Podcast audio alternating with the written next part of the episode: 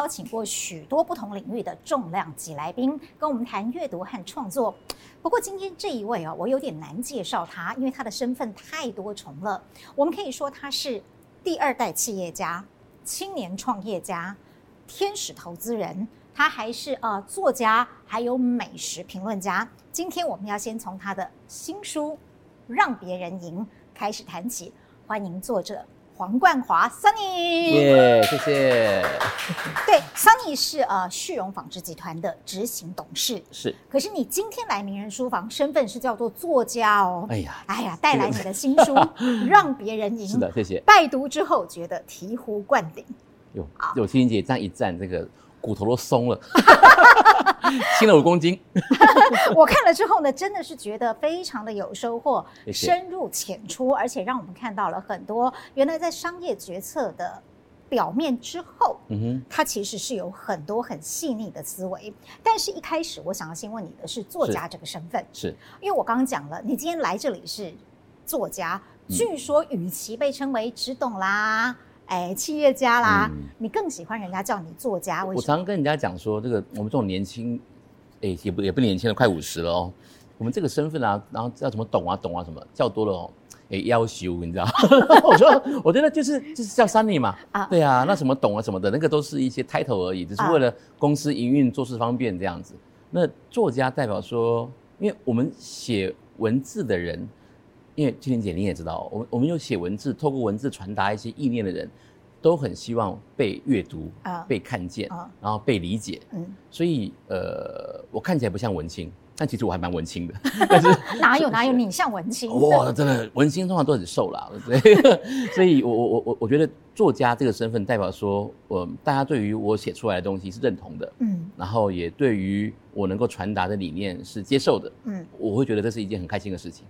在一个社会眼光来看，其实很多人认识你是因为你是一个企业家，但是你其实有开始帮一些特别是杂志、商业类的杂志写专栏，然后还出了2本书，除了这一本《让别人赢》之外，还有《观念》。对，你很忙你怎么会有空写书？而且是什么样的机缘下，你成为一个用文字沟通的人？很多人在问我这个问题的时候说你很忙我说我就问他说你要不要每天要不要刷牙？要。你每天要不要上大小号？要。你这么忙怎么还有时间刷牙跟上大小号？我们都要嘛，对啊，所以其实它是我生活的一部分啊，对啊。那讲的比较搞笑一点，就是时间跟乳沟一样都挤出来的。已经有人笑了。事实上，我觉得我不用忙来称呼我自己的时间安排，因为我们中文的忙是心亡。我是没赢，对，我是没有闲着，是，对，我习惯这样讲，我没有闲着。所以写东西是你生活的一部分，那总有一个机缘开始写。而且我看你的书里面写说，其实你大概中学的时候你就很喜欢写文章了。这件事对你有什么样的魅力？应该这样讲。我真正的文章大量的书写是在于我的大学的时候跟几位朋友，我们有一个优势网的创业计划嘛。那个时候我是参与的这个创业计划，那我是第一代的行销总监，我要在那个网页上同时扮演数个角色，就是我们讲的小编的概念。对，开始要跟网友互动，开始你要去写东西，你要创造不一样的角色，有时候你要故意变成反派，你知道，然后变成正派、反派，然后这样子。最早的网军嘛，对，也是啦。但是网军是promote自己嘛，promote自己网站，所以那个时候开始比较大量的书写文章、打字啊，应该讲打字。我其实从小不是那种作文很厉害的那种高手，不是。所以我看到我儿子作文不好的时候，或是我老婆说：“怎么作文写那么差？”的时候，我都跟我儿子说：“爸爸在你这个年纪的时候，作文很烂，但是我现在可以出书，所以你不用担心，你就是追求你要就好了。”那后来到大学后出国念书，在国外嘛，因为就开始用文字记录生活的一切，然后还有在网络上面回复很多。那时候因为我在英国有一个网站叫 Hello UK，我在那边累积了数千篇、上千篇文章，回复很多求学的问题、疑难杂症什么的，所以算在那边有点 credit 啊。然后回来台湾之后，开始因为公司内部要沟通嘛，所以我就会开始用文字的方式去记录、分析、掌握。我本身是记录控，所有的我吃过的、用过的什么的，我记录是非常非常完整的。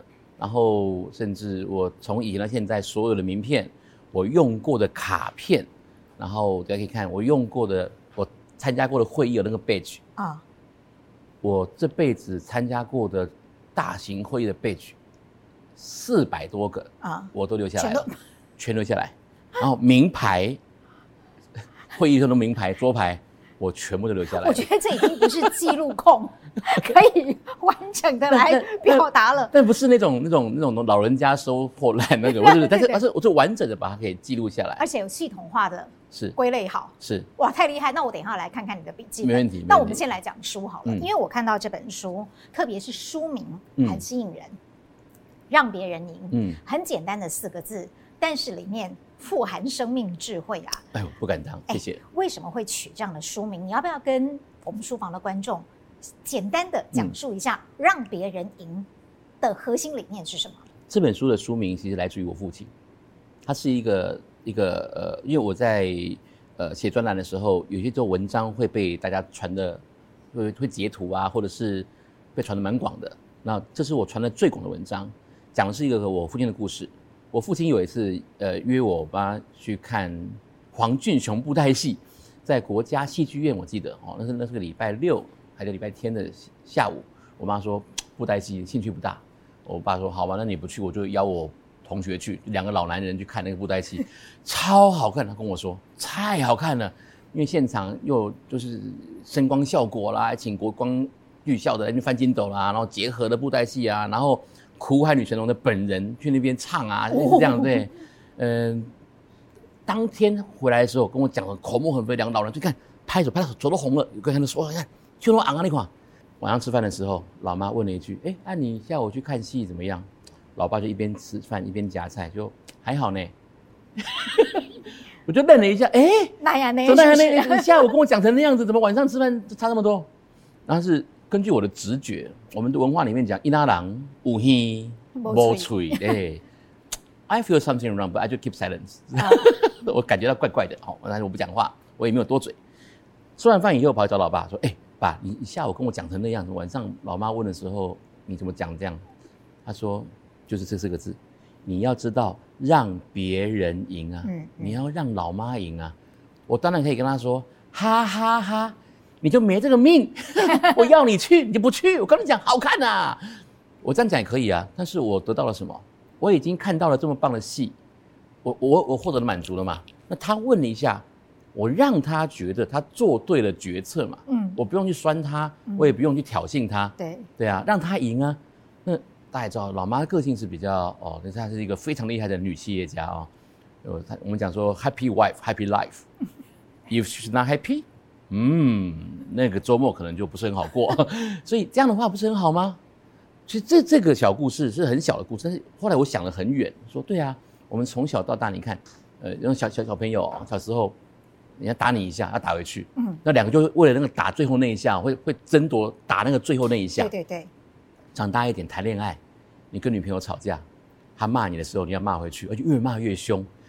骂出去的那个骂人的话最好是能够刺到人家心里面，像那个刀子戳进去还要转一下啊，那样不够痛的话，感觉就最好是骂到人家回不了嘴的时候，自己很爽快，对自己很爽快。但事实上，反过来想，我们可能赢了，就算吵赢好了，你可能输了爱情，或者是你在社会上你可能赢了那个局。在很多地方，我们很多的那种商务场合，我们展现我们的锋芒锐利，我们很努力的去秀我们自己比案一定要赢嘛，比稿一定要赢嘛，订单要拿下来嘛。我们在展现我们强大的时候，赢了那个现场，但未必真的赢得了我们要赢得的东西。所以你要在赢还是赢得，这是不一样的。是那个故事给我后来很大的启发，就是我们要赢什么，然后让别人赢，好像。不代表让自己输啊，是对啊。那我们要追求是什么东西？所以那个文章后来传得真广。后来我丈母娘在永和的老人歌唱班，他们有那个赖群主，老人家有赖群主会传那种早安文啊、劝世文这样子。他收到一个档案，那个档案是个影音档，就是点开以后那个文字会慢慢的跑出来，还配那个配乐。我还记得配乐是 Starting Night， 然后跑出来那是我的文字，我上面问说这你吗？我看到还不错，因为很多那种影音档的文字啊，他那个作者都会被改的什么麦克阿瑟啊什么，这明明是就是 A 写的变 B 写的这样子，没有被乱改，还是我写的，作者还是我。我说对，这是我的文章，我的文字。我说哇，传到永和老人歌唱班的赖群组都这么广了，所以那时候出这本书的时候，编辑问我说三里，你有没有一个核心的思想，贯穿了这本书？是利他嘛？哦，我觉得我的思维很利他。那但讲说利他学好像也怪怪的，那我就想到说，我就用这个传的最广的 story 让别人赢，当做这本书的书名吧。后来我觉得这四个字，刚好在这个浑浑浊世间，带来了一些不一样的看法，是耶，蛮大的影响。对，而且听你讲跟看这本书其实是一样的，就是它看起来好像该被归类为在商业商管的思维上，但是广泛用在我们人际的各个层面，或是活着的待人处事的一切，其实都非常的适用。所以刚才桑尼特别提到，我很有感，赢跟赢得是不一样的。是，你要不要再进一步的讲一下，对你来说，赢是什么？我觉得首先要定义赢是什么，就是很关键的事情。我举一个例子好了。就是直接讲我们企业经营者例子，我是一个第二代经营者，是那很多人都使用接班这个字眼在思考我们的角色跟定位嘛。那这几年来，很多的所谓的两代接班或是这种 story 都已经从财经版变社会版了就是这个过程很辛苦。那其实这个讲得比较辛苦一点的话，你知道吗？中国古代哦，那个唐太宗汉武帝那个开疆辟土那个 level 的帝王的第二代啊，有 50% 的太子是被他爸爸给杀头的。那剩下的 50% 呢，有1/2就是因为感觉到自己受威胁了，干脆先动手。这是就对上动手了。对，要么就是忍辱偷生，要么是装疯卖傻。所以我现在如果能够好好的坐在这边跟心理姐聊天，我这个人还在啊，不是我没有关落音嘛，所以。这样子代表说我运气不错我父母亲这么强大，然后我还是坐在那边好好的聊，在过去可能已经 50% 的机会是已经拜拜了对啊，可能他灌落音了，所以他是很残酷的。那很多的第二代经营者回家帮忙的时候，我们帮忙这个字眼嘛，就谈到了要赢，他赢什么？他们把那个赢放在经营权的权力掌握。那如果我回家，这个家族跟这个企业是合为一体的，不得不嘛。那我如果回家帮忙，我要赢什么？我想得很清楚。一，我要赢得应该是这个企业的长治久安嘛，基业长青嘛。是，我要赢这个。第二个是因为我的家跟我这个企业绑在一起了，所以大的家我父母亲跟我，小的家我跟我老婆跟我儿子女儿，大的家跟小的家要一起过得幸福快乐的美好生活，还是我要赢的嘛？那我要怎么做才能够让这件事情又能够企业长治久安，然后又能够让我的家庭是和乐美满的？所以我就不使用所谓的什么接班这种字眼。那我也不会去抢，因为如果能够让事情做得更好，权力在谁身上不是那么重要，不是那么重要。那很多的两代搞得那么复杂，就是经营权有没有的那个掌握，还有搞到后来连那个外部董事、内部董事，然后搞到后来还要媒体放话，那很累啊。我结合外人。对啊，你要结合，然后因为股权嘛什么的。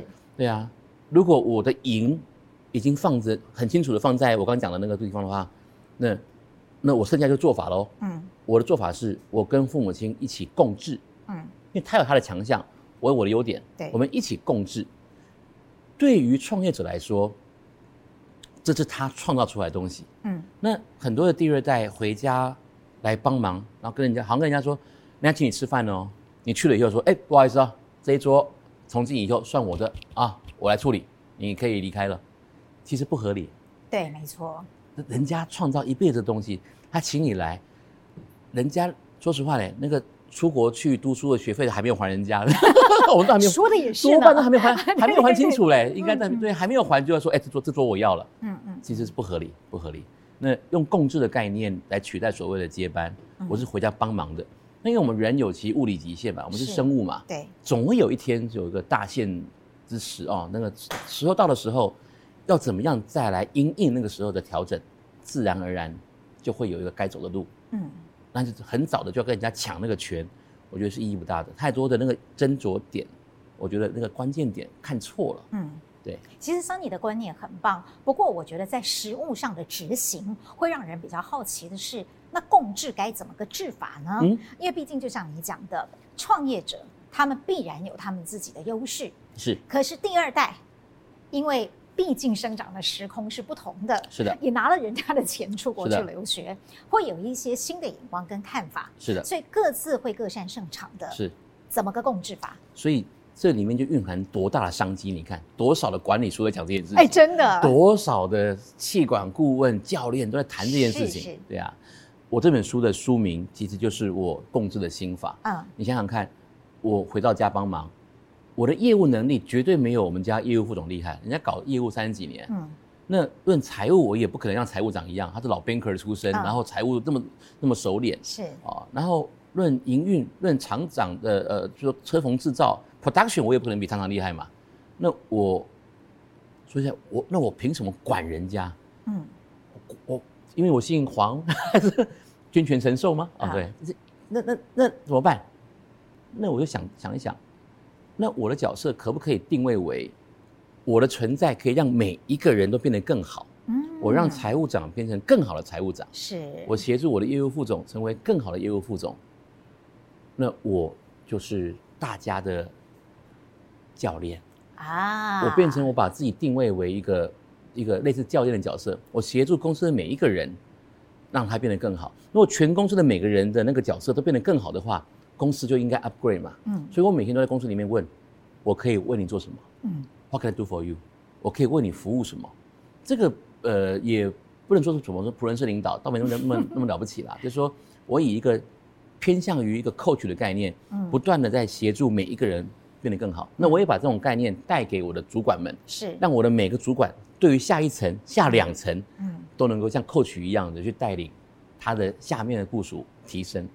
所以在这种模式之下，我不需要具备哪个地方很强悍，因为过去的管理是指令式的，那未来大趋势是去中心化的，对啊，我以服务的概念把这样的架构架起来，然后我以服务的概念让他赢嘛，对啊。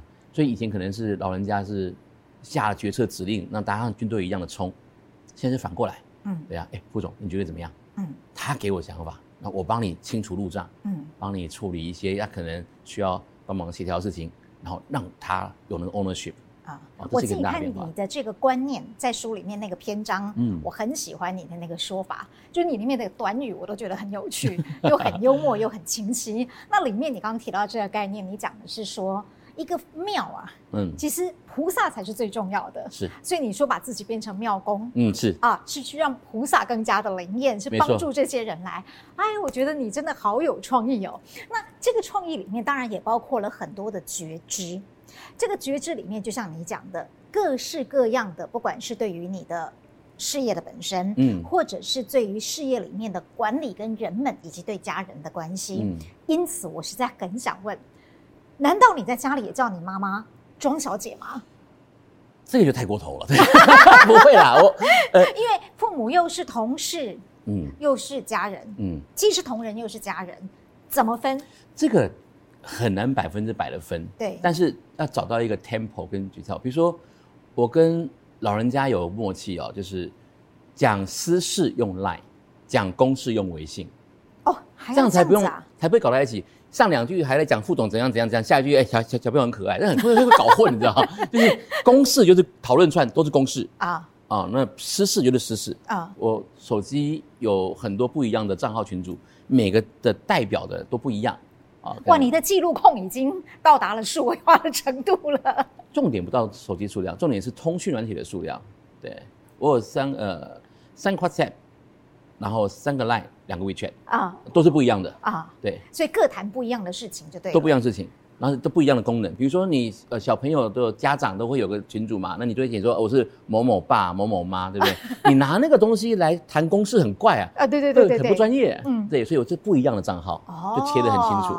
太厉害了，不但笔记本很强，然后呢，这个连你的群组都有这样子的一个划分。然后我倒是挺想知道你的那个笔记本。是，对，因为你今天也特别带过来，我带过来了。既然我们已经先讲到了群组了，我们就来看看那你手写的部分好了。好啊，因为据说你这个笔记本一直在更换活页，而且我刚看到你的字，我觉得好厉害哦。你还有分左思右攻还是左攻右思，是不是？对，左攻右思。左攻右思，好。对。然后用不一样的颜色来代表不一样的状态，其实例如原著很老派，一般事务性事项就用铅笔。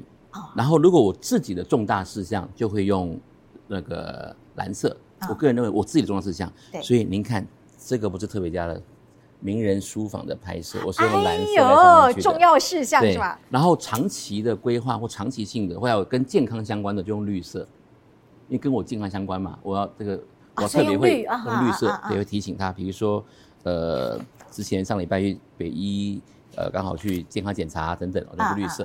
那红色的话呢，代表 deadline， 有谁要给我什么东西、哦、，deadline 到了，警戒了。对，黑色的话呢，就是老人家交代的，啊、长辈交代，大老板交代的，哎、欸，黑色圈起来。哦，对，这大概这样概念啊、嗯。对，那听说你还会把一些你看过的东西也把它记录下来。是，如果你看到了很对你来说很有启发性的，你也会记。是，哇，你这字也太漂亮了吧？没有，不漂亮，只是。勉强算整齐，但真的、哦、真的不漂亮，相当整齐，不是勉强。你讲一个真的是搞笑的，是真人真事。我就几个月前，老妈跟我说：“哎，给你一个建议哦，给我建议。”她说：“哎，那个Sunny，你那个签名哦，那个不是很好看。”她建议我说：“你以后书送人家的话，就不用签好了，就直接给人家就好了。”我愣了一下，啊，说：“哦，老妈，这个建议实在太有创意了。”我书没有白写哦，我想了一想，我跟他说：“哎妈，这样啦，如果我可能15年前我这样杠起来了，说哎，签名美丑是谁定义的？您定义的吗？我觉得字不丑啊，类似这样。那现在我不会，我跟他说妈，这样啦，如果哈、哦、人家很坚持的话，我们不要扫人家兴了、啊，我还是签一下啊。如果人家没有很坚持的话，我们看情况好。对啊，书没有白写，哎，又一次的让别人赢，对，带过去了。后来我妈也觉得说，她的经验真的颇怪，我觉得她是为我好，因为她希望我呈现是完美的一面嘛。”对啊，既然签名不好看，然后那就不用签好了，这样子书本身还 OK。但是我心里想说，哪怕我不识字，我画只乌龟，人家都想要，好不好？因为作者签名是 common sense 吧。但是老妈为我好，我是知道的，所以我的回应的时候，我就是带过了这件事情。但是我还是感谢老妈，为什么？后来我所有的签书会都拿着开场。很棒耶，好故事啊！老妈常讲说，哎，能不能出去不要消费我？说哪有消费你？怎么会？其实我蛮感谢他的，因为很多都是他提供的素材。那事实上，我说他是为我好，他真的是为我好，所以后来我还是有签一下啦，稍微注意一下，说不要太吵这样子，签个样子这样。是，看看笔记本就知道字很漂亮的啦。没有，字不漂亮。看这个是加眼路，就是您刚刚讲的。对，你看到的事情你会记下来。上千条的名言佳句。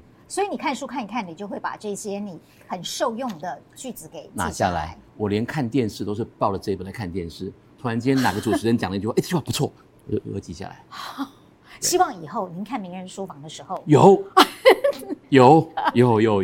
加言论，因为很多包括青莲姐，有时候你讲的话，我就先讲不出来哪一句，但是你讲的话，有的时候我觉得会让我很有感觉。哦，是的，对。啊，好荣幸哦！如果有一天可以放在 Sunny 的家，我不敢当的话，那你每天就是随身都携带着这一本笔记本吗？是，不离身啊，不离身。它已经不能讲笔记本了，它是我的 KM Knowledge Management 的一个概念啊。我会把它变成我所有的，因为我生活知识学习各方面已经跟它融合在一起了。那我也不是那种很太原始。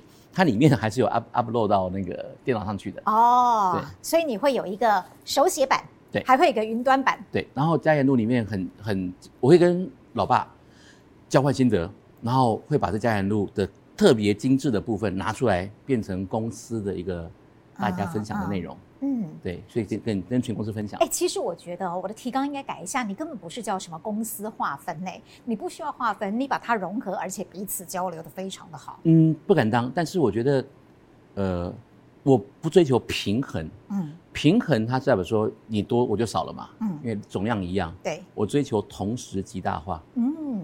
只有小朋友才做选择，大人什么都要。嗯，你看，又是有哲理的这个让别人赢的另外一种实践了。是，对。Sunny在这个部分，我是觉得真的是蛮，我应该怎么说呢？厉害，因为以你的年纪来说，哦，能够想到这么的长远，还有养成这样的习惯，我觉得是真的很难的一件事。有人教你吗？而且。你去念了所谓的商管 EMBA， 嗯，有用吗？这两个问题要分开谈。有人教我吗？我觉得老师很多啊，老师很多是，但是真正的很多东西是自己想通才能够应用。因为我有谈到学习的层次嘛，我们资讯满天飞，但是那是资讯，是你资讯要经过内化之后才是整理才是知识嘛。对，那知识。我们能够教人家讲了出来之后，我们还能教人家，嗯，才是洞见嘛 ，insight， 嗯，然后洞见能够真的做得到，才叫智慧嘛，对，所以中间还有很多不一样的层次。是，那资讯很多，不代表说他就有智慧。每天看很多电视，看很多很厉害的 YouTube， 也不代表说他智慧就会增进。是，对，所以我觉得有建立自己的一个学习的体系、跟习惯、跟概念，是我自己能够掌握。到今天这个状态的一个很重要的关键，是我有一个我自己的学习的一个体系，我建立起来了。嗯，对。那我也很建议很多年轻人，就是你在20来岁，至少20来岁到30多岁的时候，有这样子的体系建立，对这辈子会影响很大。嗯，对，因为变成会让自己不断的 upgrade。嗯，我们都知道嘛，每天进步1% 的话，最后是37倍吧。哦，每天进步1%，每天。那第二个 EMBA 有没有用呢？见仁见智，嗯，见仁见智的意思是说，它一定会是一个很好的 input。那有人去喜欢交朋友，有人真的去在学习，因为它毕竟所谓的理论知识，其实很多东西都是从实战的磨练出来之后的结果。嗯，是，对。那对我来说，我觉得是还蛮不错的，因为我读的是台大复旦班，是，所以我在两岸 travel 的时候，刚好在去大陆办事情的时候，也可以对我来说反而是个休息。嗯，对，刚好，然后重新的在。管理学上面在跟老师讨论，因为台湾大学毕竟还是首善，对啊，就是以高教来说，算是老师们都很厉害。是，对，那时候我的导师是李吉仁教授，嗯，是策略的高手，然后黄崇新老师还有很多老师都非常非常的厉害。你知道我为什么会问到这个问题吗？因为在你的书里面我看到一段，哎呀，我真是捧腹大笑。就是讲到了你对于对，那是一位卢锡鹏教授，是他讲到了2代企业家，是就第1代比喻为狼，嗯，第2代比喻为哈士奇，是那这个哈士奇呢，很多就是您说的现代化的商业管理训练学院，嗯，训练出来的人潮的人才，那大家做事都有一定的标准化流程，嗯，所以我才会很想要从这里去问你两个问题，因为哈士奇都念过 EMBA 了，所以我很想知道，就是只要。主人丢棍子不用多教，他自己会哈哈哈捡回来给你啊。那狼呢？狼会咬你，对吗？对，所以我就很想，我觉得这个比喻太传神了。是，所以说长得很像，但其实不一样。对，我才会问你说，哎，你 EMBA 到底把自己训练成哈士奇有没有用？而且，我想先问 Sunny， 你自认是狼还是哈士奇？我应该是混血，狼跟哈士奇是可以混血的。界门纲目科属种，只要同种就可以交配。是，对我应该有点混血，因为我同时间还兼具不一样的身份。我有师傅天使会做天使投资，是，所以在那个部分的思维我要转换。嗯，那我的本业也顾得很好，嗯，然后我在那个思维跟是不一样的。嗯，对。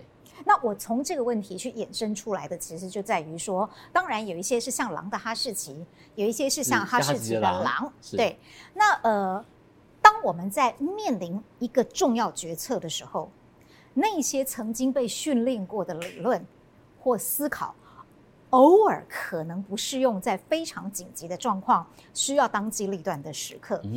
你的书里面写过，你们旭荣集团曾经在非洲设厂的那个经过，是其实你们那个整个决策的过程非常的短促，它根本完全不符合我们认为的所谓商业并购的原则。可是你们做了，而且后来你们变成前进非洲的楷模，哇，大家都说你们有先见之明。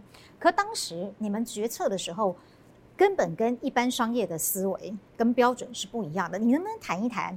那个又是算实务经验，还是算商业理论？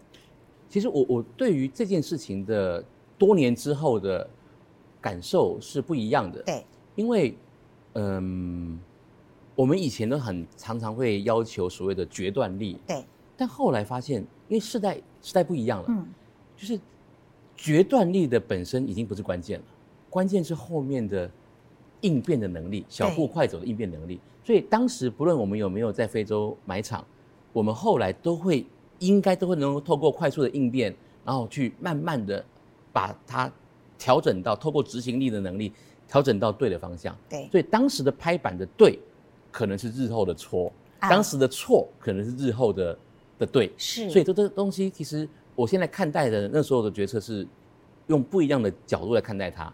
那其实当时当然因为很特殊的情况嘛，对、哦、对对对，那但是我们的确有产能上的需要，然后我自己也思考过，我把公司这么多年来几个特殊的大型的并购、建厂或是战略调整都做成个案，我自己用做个案的方式来分析我自己回到那个当下的时候能不能做出一样的决策。不完全一样，但是后面的执行力我有把握，我们都能够殊途而同归。我觉得是这样的概念。对，所以那个时候的拍板的快或慢什么的已经不重要了，重要是后面的执行。你刚刚这一段话好引起我的好奇心哦。你把过去曾经经历过的每一个重要的事件，有6大关键，对，把这些关键的个案记录下来，然后你再重新去 review 它。我们其中有一个还被国科会因为做个案的那个老师的这个论文，还有被国科会评选为优良个案。哇！就是我们在并购美国公司的时候，是我们跟明基并西门子好像是对，明基并西门子是同一个时间点，后来那个案子是没有成功嘛，是，但是我们并美国公司是成功的，对。那你现在再回头看呢？以这个个案来说，那个案非常非常的经典。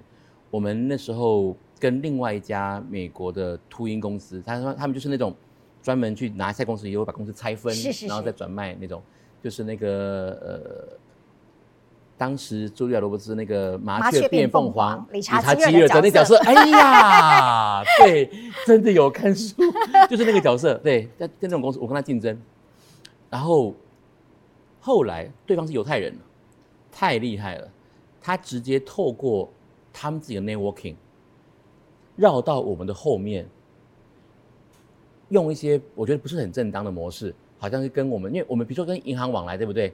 因为我们财务非常健全，但是你要先还再借出来，你要有一个程序。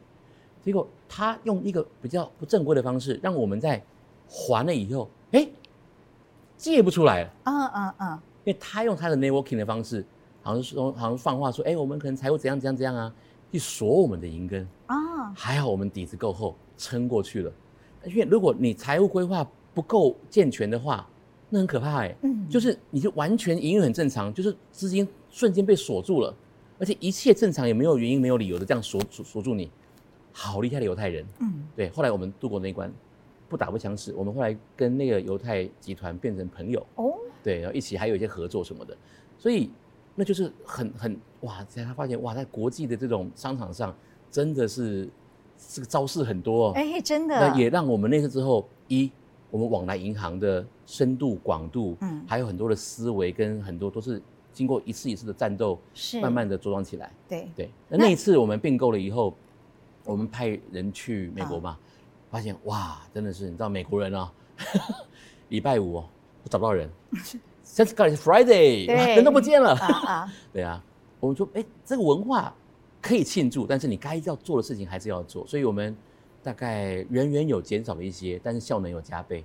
然后我们让两边的文化找到一个契合点。是，对。然后我们有专门的文化的训练团队的 HR 嘛，教我们的老外同事怎么样跟我们东方人合作互动啊。那我们东方同事要怎么样跟老外？因为我们很习惯，我们东方人习惯先讲原因才讲结果。是，但是西方人是反过来的啊。西方的 essay 是 conclusion 先讲，再来分析。是，那所以我们有时候觉得西方人太粗鲁了，怎么都没有寒暄一下，直接切主题。好，那类似这样，我们就有一个文化调和团队在这样运作。所以还不错。我们在拿下美国的公司以后，变成我们公司内部的一个滩头堡，所以我们在订单方面就能够。直接是第一手订单，是。那我可以跟美国的客人是我们叫 LDP， 有点商业化，就说我直接是用美国公司跟你美国公司做生意啊。那所有后勤的这些，我们就不用谈什么国际贸易了。我是用美国公司跟你谈生意的话，就很简单嘛。我后面这些都帮你包到好了啊。对，变我们的优势。其实这是Sunny很厉害的地方，就像我刚讲的，非洲也一样嘛。你后来是用非洲人来管非洲的厂，这不是我厉害，这团队。上面还有很厉害的爸爸妈妈，真的，这个真的，绝对要讲，这个公司有今天这个规模，真的，我父母亲他们真的是很厉害的创业家，两个充分的互补。那我是一个扩大器跟系统控，我把这些东西有这样的基础才能够扩大啊。没有第一代的努力，我自己不可能有今天这样子的成就。我很惜福，我非常惜福。其实当然，你刚刚也讲到一个关键字哦，就是扩大器。是你自己担任了这个角色，而且系统控让你成为可以一个自我优化非常好的一个工具。那你在整个系统控制你在整个这个优化的过程当中，当然阅读它是一个很重要的养分，因为就像你讲说，其实你自己蛮看一些商业管理类的书籍，你会建议所有像在你们这个领域工作的人去看这一类的书籍来帮助自己更进化吗？对你自己来说，你这些书让你获得了什么？哦，太多了，我可以理解，好像，因为我也是出了这本书的原因啊，跟出版社有聊，才知道，原来现在跟以前的那个出书的那个，以前好像要畅销作家要几十万本，现在1-2万本就很厉害了，这样子。哦，现在1-2万本算超级厉害了。我这本书目前好像有到2万多本，对啊，很开心啊，很开心。然后对我来说，阅读是关键，所以我的小朋友，家里小朋友都很爱看书。这是我们家的一个文化，不容易耶。以现在的这个社会气氛来讲的话，因为阿公阿嬷看书，爸爸妈妈看书，小朋友就会看书，他是习惯嘛。对，教育做到无差，爱跟榜样而已。然后对我来说，我把书分成2个概念，一个叫做工具书，一个是休闲书。是，那好的工具书，其实这是也是老爸分享的，就说其实我们在不管经营管理或人生智慧，那就大概那60几条，来来去反反复复谈的就是那60几条。所以好的工具书其实可以很隽永的让你不断的 repeat。是，对。那很多新的书，它可能只是把旧的东西再重新包装一次嘛。对，没错。所以我看书不一定只看新的书，我会很多的时间在 repeat 这些工具书。同时间里面的核心关键，我都会拿起来放到我的笔记本里面去了，内化。那到这几年，甚至是内化之后再输出，变成书的内容。那其实很多东西都不是我原创的，这些老前人的智慧，然后很多的思维，我都是吸收转化，我只是用我的话把它讲出来而已。那就是你思考之后的知识才是你的。是的，你在书里面所写的。是的。那你工具书的另外一边的书呢？休闲书，各种小吃集啊然后对啊，小说啊，对，那有些小说其实也具有工具书的能力哦，比如说像之前胡雪岩高阳小说，它里面谈到了很多中国式的人际智慧，是跟你看的管理书所带给你的那种感受是不一样的啊。但是你看完之后，你就了解，哇哦，它是 something， 你会有一些感触跟感受，在我们。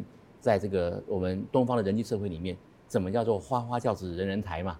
那怎么样？我们可能讲的抠一点，怎么样做面子给人家？这种很多这种细节也是从小说里面可以学到的。所以我工具书、休闲书都看，然后有抓个比例，然后不一定看新的书。那新的书的话，通常排行榜的书我会再关注一下。那现在还有一些就这种为你而读的那种。知识型的那种，对，那种很快速的，能够 catch 的，从包括了什么得到 APP 啦，或是商周天下都有，这种我也有在，因为不止书籍嘛哈，是，我也有在听，在读，在看，对，所以有一个自己的，我倒不会有焦虑症，但是我有个自己让自己 upgrade 的一个体系跟模式。嗯，你不但让自己 upgrade， 你也希望你的同仁 upgrade。因为我其实一开始对 Sunny 感到好奇的是，你怎么会有一个只懂的办公室，弄得像图书馆一样，然后还可以让同仁来借书？是，对，你可不可以告诉我一下，我们这个起心动念是怎么一回事啊？嗯，有些时候我会特别指定，这个年轻人不错，我跟他说这本书你要看一下。那借书当然叫我借书单嘛，我就变成像 library 一样，就是，对啊，对对。所以你们自己有自己的借书单？有借书单，他就签一下，然后签一下以后什么时候还，而且要押还书日期。哦。如果没有押的话，要罚款吗？没有多，不会，会提醒他而已，会提醒他而已。对。然后我们新人进来都有一些必读的书。哦，还有这样子啊？有。嗯，像什么？像我的书。干得好。这个。我以前的观念没转过来的时候，我想说，我写这个书不要太张扬，好像老板自己想干嘛啊。后来有人跟我说，书写还不错，那你有没有让你的同仁知道？我想一想，有道理啊。就是既然这样的话，让大家知道我的经营理念是什么，我在想什么，让他跟我更熟，因为我很难跟每一个人都聊这么深嘛，所以也不错，对啊。然后所以可能新人训过完之后，问他说你最喜欢哪一篇？我会问他。对啊，表示你真的有看哦，讲不出来哦。然后再来是我很推荐那个郝明义先生写的，今天也带来了，对不对？对。好，干脆就先请 Sunny 为我们介绍一下最近想分享的书好了。这是他改版过，他原来的版本是蓝色的版本，蓝皮的那个版本。是我看的是蓝色的。对，那这已经改版了，他用它改成鸟、骆驼、金鱼，还分成就初级、中级、高级的，这是后来的影响。这本书我看了以后，我买了6本送给我的好朋友。那6个好朋友有3个人跟我说这本书太好了，改变了他们很多的思维跟观念。哇、wow ！我后来又买了100本送给我身边的好朋友跟同事，比较熟的高阶主管同事。最后我直接变成我们公司的指定用书。哦。每一个新人进来，除了我的书之外、观念之外，然后让别人赢之外，这本书是。必读，所以他在你的 Sunny 图书馆上面是一定有这本书的哦。他是每一个人，他的图书馆是每一个人都会拿到一本，他必读，不用去借，不用借。那我的那个书是特别想来借的才来借，是对。那这个是每个人都一定要必读啊。那你那个图书馆上架的书里面，还有哪一些是不是必读，但是你一定会放在架上，希望大家有机会可以看到的哪一类？蛮多的耶。其实我的书，说实话，商管类还是居多。OK， 商管类还是居多。然后，有一位大师 Marshall Goldsmith， 他的书我也非常非常的推荐。那他刚好，人家大师哦，讲说朋友我是高攀了啦，但是来台湾的话，我们会有一些互动啊。然后他刚好几个中文版的序是我写的，那他也是我在很多思维管理。哲理上面的一个算是一个导师，是他是佛教徒，他是白种人，但他是佛教徒。其实他的观念就是佛经里面的观念，其实人类很有趣哦。我们用中文讲佛经大家不听啊，用英文讲哇赞。他的书很多都是观自在，谈的都是观自在啊，谈的是你要放下我执啊，类似这种东西都是我们耳熟能详的。是，他用英文讲给你听哦，那变成了。很在讲 power 讲 muscle 的西方哲学里面的一个比较特殊的思维，所以我这个让别人赢也有一点这个味道，是没错。我们不是 always 要秀 muscle， 也不是 always 要用很硬的方式来做管理，就是我能为你做什么，我能协助你怎么样更好，比我教你来得更有意义。哦，是。那你那个图书馆啊，同仁的借阅率最高的大概是哪几本？我印象中同人借阅最高的，很广因为我里面还有那种那小吃类也蛮多人借阅看的。我相信。对，我要做笔记哦。是。对，然后这一本书，金维纯老师的这本书，刚刚讲的那个 Marshall Goldsmith， 这是他最近的书啦。是。这本书我也很推荐，这个叙述我写的。对。金维纯老师。也是一个我非常非常尊敬的长辈，那也因为他的关系，我也接触到了一些自我提升的一些 training course、哦、大家有知道其实再过几天我就要跟他见面了、嗯、就是去他这个活学的这个 training。 那是不是也帮我们介绍一下活学这本书？是对、因为这也算是金维纯老师他的人生很大的一个转变。金老师来过吧？哎，这里是他创业的地方。我讲的是来过我们那个名人书房吗？还没有，还没有。所以你叫我一定要访问他，对不对？我觉得真的可以跟他聊一聊。对，金老师他真的是把他人生怎么样活好的精华都写在书里面了。嗯，我相信很多人看的会很有感受。是，对，嗯。然后他写过的文章里面有一篇叫做《被宠坏的中年男人》，我看了超有感受。一群男人进电梯哦，电梯过了20秒都没有动，为什么？没有人按，没有人按，因为董事长、总经理被服务惯了，连这个都没有人按，都有人帮你按好了。是是是，对，所以那很多文章我看了，真的非常非常发人深省啊。那我的文字也受它的影响，是对。那我有在思考怎么样能够让我的专栏看起来文字更有吸引力，那怎么样用更简洁的文字来表达出一个概念，嗯，所以我也受金老师很大的影响。那既然已经开始介绍了，我们就把其他2本也介绍一下好了。好 ，Sunny 的推荐书，然后再来是苏国治老师，他的书我都有，全部都有，哦、所以我干脆带他的精选集来。苏老师他在30岁的时候写过评金庸的文章啊、嗯，我看的时候其实蛮好笑的。我昨天晚上来跟他吃饭。我们去吃一个私厨啊，我喜欢跟他一起吃饭，因为他真的是博学见闻，然后就懂吃嘛。就跟他互相，我们有在讨论，可能未来又出一本关于小吃的一个杂技。他30岁写金庸的文章，好绚丽的那个用笔啊！其实我也买了不少。那后来到他的门外汉的京都，嗯，然后后来到他最近写的台北小吃杂技等等，我觉得他的这个舒适文体啊，路线之广，嗯，然后他的这个很不一样的一个风格，我觉得，嗯，苏老师的书我也非常推荐，是，因为我自己是文字的，在写文章的人，我对于能够写出我写不出来东西的一些大师高手都非常非常的敬佩啊！对我也是，真的，对，因为就是仰之弥高，对不对？瞻之弥坚啊，真的。啊真的是，然后还有一本，对不对？是哦，这就刚刚讲的那个 Marshall Goldsmith 的《放手去活》。那这本书他谈的是如何不后悔啊，里面有一段文字，我特别把它拿出来讲，我觉得很有感受。他说，可能 David 一个很成功的企业经营者，那有一天他老婆在他两个人洗碗的时候，他老婆说：“哎，如果孩子当年的成长。”你能够多参与，该有多好啊！哦，这是对于过去的那个一个怎么讲，算 regret 吧？哦、是的。哦 ，David 看着他老婆，跟他说：“你想的一点都没有错，但是你眼前这个男人跟过去那个男人不一样。嗯，过去那个 David 他可能已经没办法来弥补了嘛。是你眼前这个男人是一个热爱的这个家庭，是一个对于未来充满的期待，嗯，对于生活热爱的他的这个家庭跟爱的这个男人，是。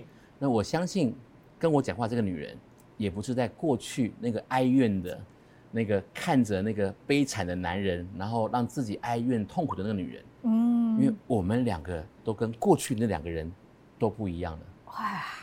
所以我们人的皮肤啊，每隔28天是全部重新新生的，因为我就掉皮屑嘛，嗯，所以其实。从某种观点来说，每28天你是全新的，嗯，全新的你、嗯，对。既然我们的外表外皮可以全新，我们内心也可以一样啊，是。所以不用活在过去那些悔恨里面，过去都已经过去了，我们现在看的是未来，嗯，对。它里面举这个例子，我看了我很有感受啊，你也讲了我很有感受，害我很想去看这本书。然后后来呢，我写文章的时候，我 PS 说。拿这个跟我老婆讲哦，这不知道有没有效果。那你老婆就说再等28天吧。目前为止效果没有很大。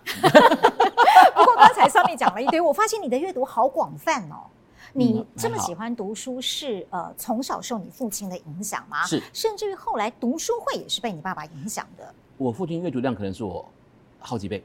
哇，好厉害！到现在都还是很高的阅读量。嗯，读书也是。所以你们算是从小耳濡目染的，对不对？是。是。那读书会是怎么回事呢？我父亲在民国1969年的时候，以他的高中同学为班底，组成了一个读书会，然后到了今年现在没有断掉过。你看民国69年，69年到现在啊，对，哇，他用民国嘛，那时候西元几年，可以推算，1980左右，对，到现在。没有断哦，40年嘞，他们都从30岁的老人家，30年轻人一读到现在都是已经是80岁的老人家了，对，还在共读，还在共读，轮流主办，每次议题不一样。那你自己不是也有一个走私会？后来因为我父亲的这个模型，那也跟我谈到他这个读书会叫做雪燕联谊会，他们后来取的名字，对，然后带给他们这些会员们人生很重要的不一样。他们这个联谊会里面可能有一半以上的成员在台湾在那个领域都是 top。是，对，里面还包括了台湾的那个柏油画大师邱其勋大师在里面，然后郭松田博士就是南台湾的化工大厂，是吴泉屋啊，然后那个。4年贴纸，那个贴纸，然后还有里面好几位都是那个领域台湾的 top。那我在学习到这种知识之后，我在念完书回到台湾后，也比照这个模式。当然，因为时代不一样嘛，所以我们与时俱进。他们那个时候读书会是全男性啊，那我觉得人才不限于男性，对，我们这边有男性也有女性。然后我们 upgrade 了，我们不是只读书。我们不限制在一个书里面，我们可以用不一样的 format，每一次都是一个主题，由当事人决定，每个月固定时间的聚会，然后这个主题可以是一个一定要是知识性的，它可以是个展览，这个参访是，或是一个你可以找高手代打，就像有一年刚好是上海的世博会，那刚好因为我在上海有点关系，是，我就带着我们整个读书会在2天内看了41个馆，走后门，这个刚好用交换的方式，我们可以就是2天内直播。对，那另外我们里面有一位建筑文化类的好朋友，也算是高手级了。那现在也是讲落语就是单口的日本的单口相声，是叫那个落语大师戴开成，他带着我们用徒步加上大众交通工具，花了3天的时间去参访东京的著名建筑物，因为它对建筑是有背景的，类似这样子，所以我们用这种方式，所以参访的同时，他也把相关的知识跟大家分享，带过来，对，哇，好羡慕哦！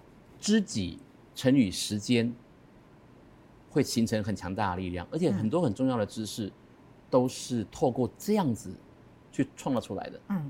对，所以然后唯有这么样深度的连结，也比较容易让大家能够把我真正知道的 know how， 深度的能够在里面做一个连接跟共创的概念。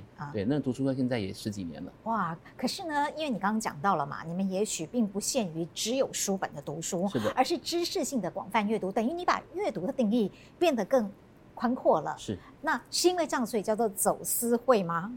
当时取名字的时候，我们大家有投票。其实有点顽皮耶。当时取名字大家有投票，后来这个走私会是大家共同认为说，因为我们不只是坐在那边想嘛，还可以有走动，也可以移动，可以旅行，可以参访，是的概念那像这样子每个月都要定期举办，入会的标准又很严格，会不会读得很辛苦啊？就是不是大家都要同意你才能来吗？对，就是每一个人要全员通过这样子。为什么要这样子？为什么要设定这种高门槛？就有一个人说他不能来就不能来了。如果他会成为你一辈子的知己的话，那有一个人是你觉得可能不那么合适，那这个团体就会有点怪怪的，不是吗？是因为这样子。是，因为大家基本上都是 lifelong friend，都是终身的知己了。所以我们里面的成员基本上都是过命的交情。啊，过命的交情，我可以这样讲。真的是很羡慕哦，在这个这么多，像刚刚 Sunny 虽然也举了一些例子哦，不过你能不能谈谈看，除了你刚刚举的那两个例子之外，有没有谁做了什么事情让你觉得哇那一集好棒哦，醍醐灌顶，或者是说你自己觉得你分享的那个东西或哪一本书还是哪个知识概念、是让你自己到现在还觉得可以沾沾自喜的？我们董事会里面有一位台湾肌力训练的专家何立安博士哦。那他最近也出了书，他是谈那个肌力训练，老人家也要做肌力训练，然后负重训练，强壮老人才是长寿的秘诀。是，对。然后那时候他带着我们去进入这个领域，然后还谈到了，因为他也是极少数台湾人去那个美国那个 UFC 啊综合格斗、去当陪练员，就是很少看到有人可以把打架当成志趣的。挺好的，对啊，这个，所以他在台湾的那个领域是神级领域。何立安博士，我这个在肌力训练，因为台湾目前很多就是健身的证照是他签发的，因为他是那个领域的那个协会的那个签发的那个人，所以在那时候我们听到他谈到他怎么样进入这个领域，他原来是很瘦的，他现在是真的是。肌肉哦，不止肌肉男，这个人间凶器啊，这个对。然后他的那次的分享让我印象非常深刻，然后讲到了格斗术，讲到了就是他的专长嘛哦，讲到了格斗术的演进的发展史，他把他这一生的精华都浓缩在那2个半小时里面，我们听了就如痴如醉这样。哎，好特别的读书会哦，完全颠覆我对一般读书会的想象哎。然后我们读书会那时候讲说，怎么样能够找到对的人。我们发觉我们大家都是对生命有很高的热情，然后对于这个会的重视。那时候我就想说，如果有个下午哦，你要去跟一个漂亮的女生约会，还是来读书会？你选择是偏向来读书会的，再介绍进来。如果是偏向比较去吃喝玩乐的，当然也很好，没错。但是可能就对于这个。追求跟渴望，对知识这个渴望可能就没那么强烈的，那我们可能就稍微 stand by 一下，看一下。我相信 Sunny 绝对是对知识的追求很有渴望，因为我得到了一个资料说，你因为从小就很爱读书，而且因为这个什么事情都可以记得。但我不是学霸，我读书是一般般，我爱阅读啊，我爱阅读。阅读跟学霸是两回事啊，我们是那个。填鸭教育长大的嘛，对不对？但是呢，因为你既然已经把书看了这么多、这么广泛又这么深入，还会记下来，那你17岁就把金庸看得滚瓜烂熟。是我看到这个资料的时候很兴奋，因为又遇到了一个金庸同好。我在高2的那一年，自己写了一个金庸考题，为了找同好，我去师大附中，我去全附中男生班去发这个问卷。那时候还没有网络这么样，可以随便上网查。我说你只要写这个问卷哦，写金庸题目哦，交回来给我80分以上的话，我送你一套《天龙八部》。很无聊，我就做这种事情。后来全部交回来，我收了大概一半回来吧，没有超过70分的。哦，真的吗？对，那个题目还蛮刁钻的，我觉得。哎呦，原来是这样。所以我今天其实本来想要考你几题，我发现说，哎，好厉害啊！你看兵来将挡。有一阵子没有在复习的，不过来。我也是。那因为你既然也喜欢吃嘛。我们来举出3道黄蓉的拿手菜：24小明月夜，然后叫花鸡是一个吧，它有一个要用兰花拂穴手才能够削得那么圆，因为它有那个对，那个菜名我在熊讲不起来。我知道，我想起来了，是什么呢？用兰花拂穴手，然后里面还要放好球汤，君子好球好球，对不对？窈窕淑女，君子好逑，好球汤。对不对？是。好，那再来讲一下哈，因为我们这样很坏哦，我们都在考人家的那个年少的记忆力。问一个简单的好了，我们问美女。哦，美女。韦小宝7个老婆的名字。哇，好来，先双儿。哎，你最大家都会讲双儿，对，你最亲的先双儿嘛。对。然后那个红夫人，因为这个她是那个苏权，红夫人是苏权。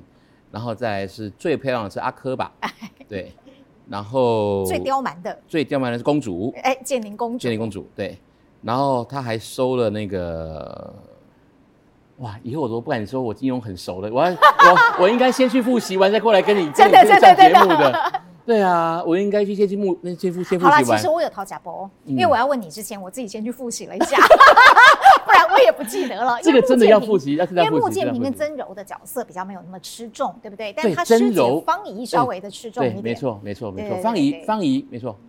穆建平、曾柔，对。哎，那你当时自己拟了什么刁钻的题目考你同学的？降龙十八掌，你能写出几掌？哦，这个真的也不容易了。其实降龙十八掌里面很多的词是用易经的词，是没错，就讲说飞龙在天啊，见龙在天啊，亢龙有悔啊，立社大川，哎，这就少见了。请问立社大川在什么时候用过？哎，我真的不记得。我考这个，那个时候立社大川啊，是《射雕英雄传》里面有个桥段嘛，就是铁掌，就是那个铁掌帮。然后就闹这个大会，是。然后郭靖要把一根铁杆从弯的扳成直的，哦，他用双手互搏，同时使出降龙十八掌。那个时候就有立社大川。哇，哎，还是好强哦。扳的时候，对。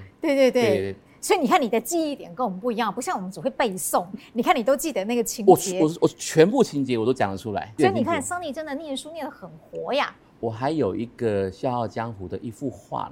哦，为什么？那时候，香港有一个画家，他专门在画所有金庸的情节啊。我当年我有跟他拿了一幅《笑傲江湖》的画，对啊。其实我当时最想拿的是那个打遍天下无敌手，金面佛苗人凤是的那一幅画，那时候被人家买走了。啊，没关系，《笑傲江湖》也不错，大家也不错，是那个金庸自己最喜欢的。这个小说之一，看了令狐冲的故事，会有一种这种沧桑感，但会有一种爽感，就是我做不到这样，但看了也爽那种感觉。所以，哎，其实Sunny也蛮看小说的耶。看。那你会给小孩看什么书？都看嘞，都看。我现在一直在鼓励我儿子在看金庸。嗯，他们现在都被影音取代了，对嘛？那样都缺乏想象力了。嗯，但是小朋友看的书，他们现在都看什么柯南啊、灌篮高手啊。其实柯南那也蛮好看的，对，漫画也挺不错的。是，你小时候看漫画吗？有一些从超级看。哦，你也看漫画？我看漫画打电动，该有的不会少。哦，我电动还曾经打过那个，那时候我们讲那个 Street Fighter 嘛，就是那个 Hello UK 那个快打旋风，我那时候。打到台北16强，我在狮子营比过赛。哎，你真的好强哦！我输给一个国中生，我记得。啊，好可惜哦！你如果是放在再晚几年出生的话，可能你现在也是有电竞嘛，这差多了。那时候我去打那种就打机台嘛，那时候对，现在都是已经手游什么的。是那时候机台要投5块钱，对不对？然后打那个，对啊，常常被我阿嬷，就是你已经阿嬷已经走了，被我阿嬷去那个店里面抓回来。Sunny对每一件事情都可以学到这么专精，而且你的涉猎又这么样的广泛，但其实你又日理万机啊，我还蛮想知道，在这种情况下，你到底是怎么分配你的时间，让你可以把每一件事情都做这么好的？比方说，你用什么时间在写作，你用什么时间在阅读？倩姐，你觉得什么事情是最有力量的？看人吧。对，我认为是习惯啊，习惯最有力量。是，对，所以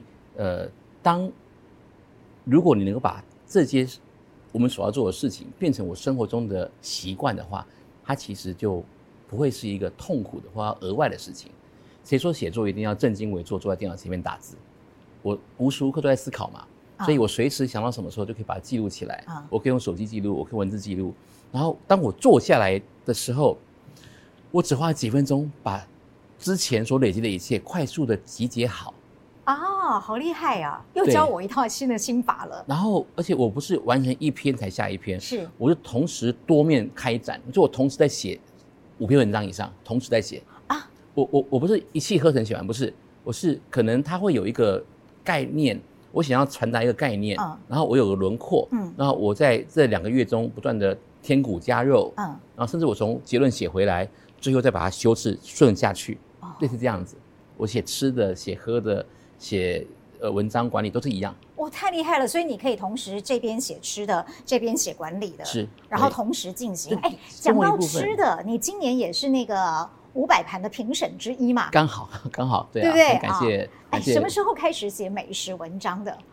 从刚好从商业周刊有一期就是请我在 Alive 分享一下请客的一些心法跟技巧啊，然后那一篇之后因缘际会又认识了很多在饮食方面的一些朋友，然后刚好有受邀在500集写文章，哦，然后就因缘际会变成了这个领域的参与者啊，对，我很喜欢看你写的美食文章，哎，哇，谢谢，因为被你写的好好吃哦，看到我都想去吃烫鱿鱼了。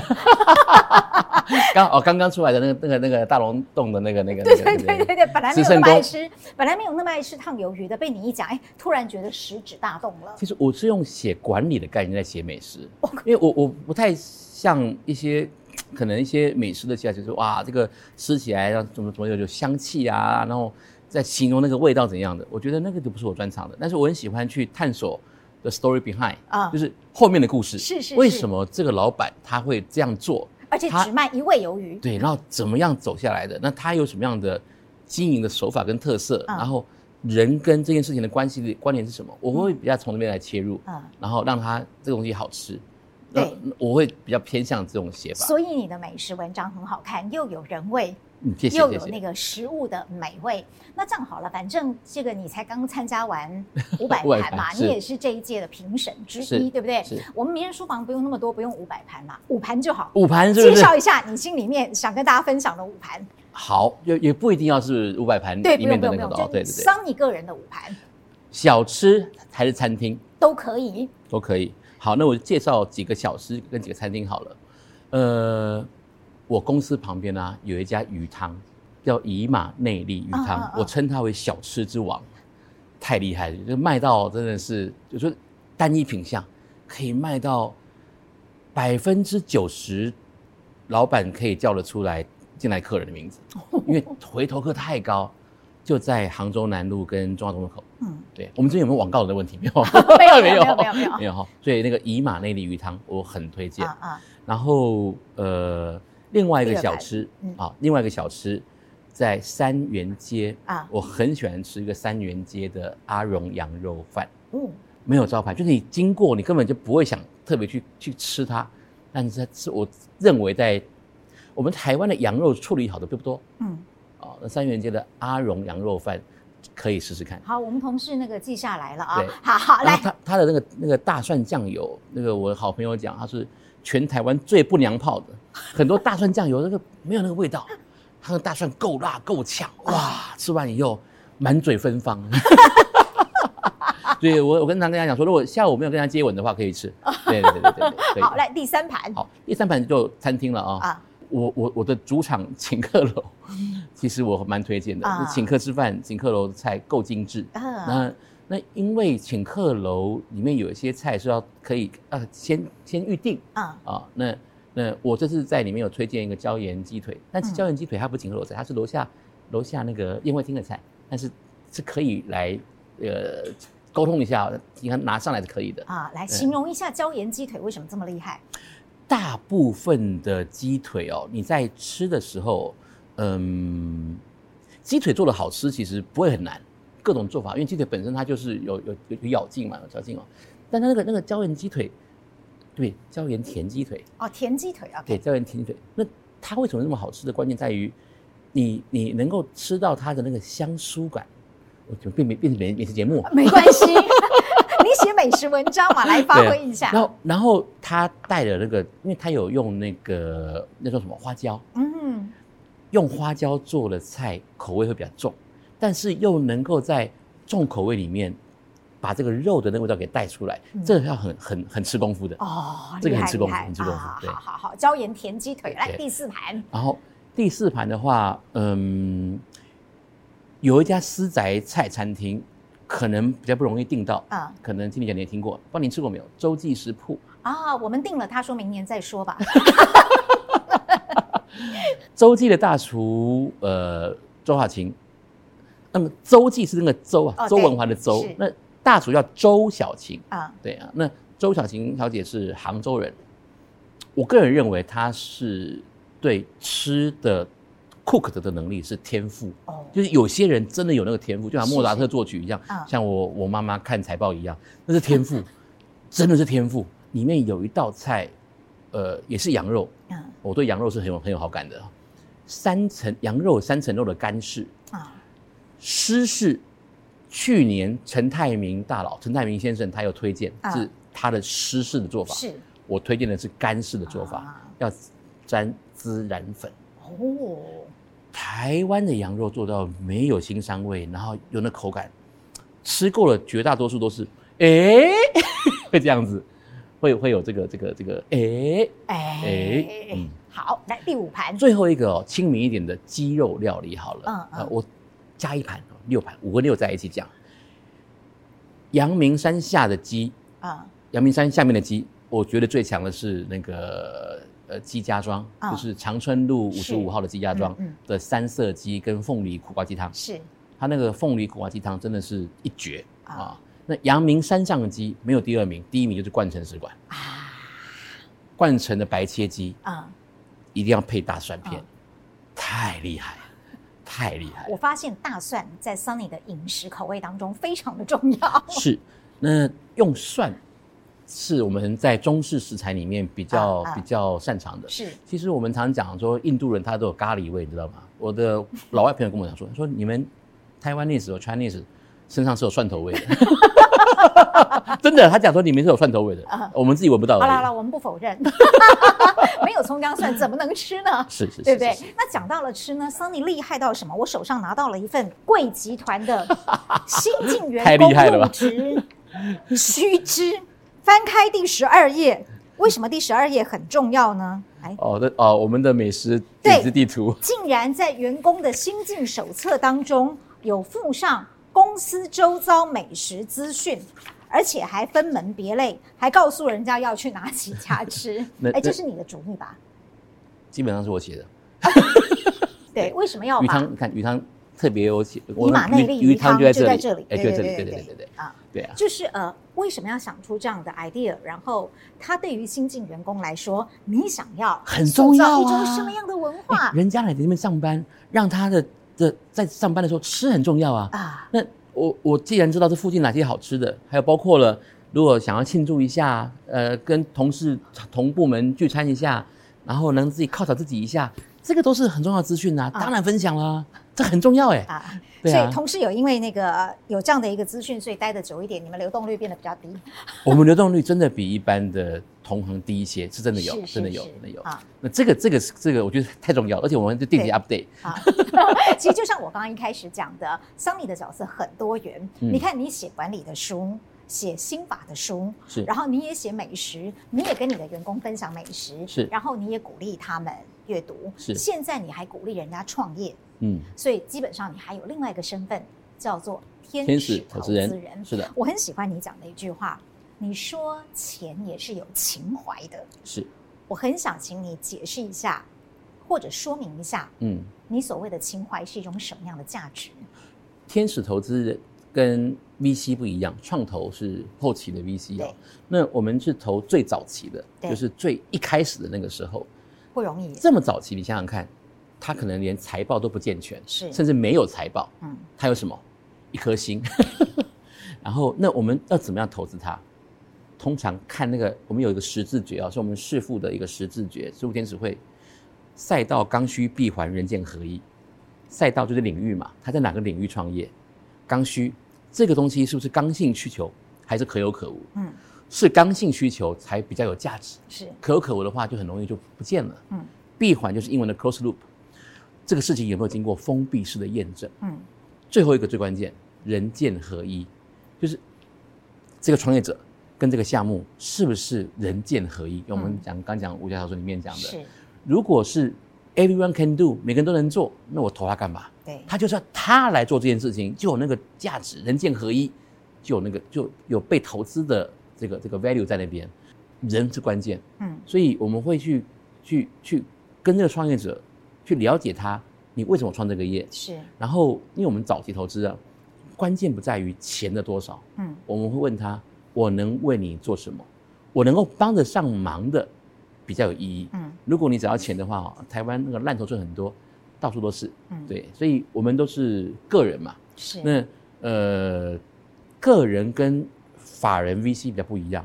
第一个，我们比较没有出场压力，因为你法人 VC 它毕竟有股东结构、基金嘛，或是那种它可能3年、5年、7年，他就要清算，他就必须要。如果人家刚好在长大的时候需要资金，你刚好抽银根，那就可能变成反而是不好的啊。那第二个是因为我们钱不是关键，我们部位小，那我们是早期的投资人，所以我们占比不高。嗯嗯。那很多 VC 他们可能就占比就很高了，他们可能甚至要 take 那个主导权。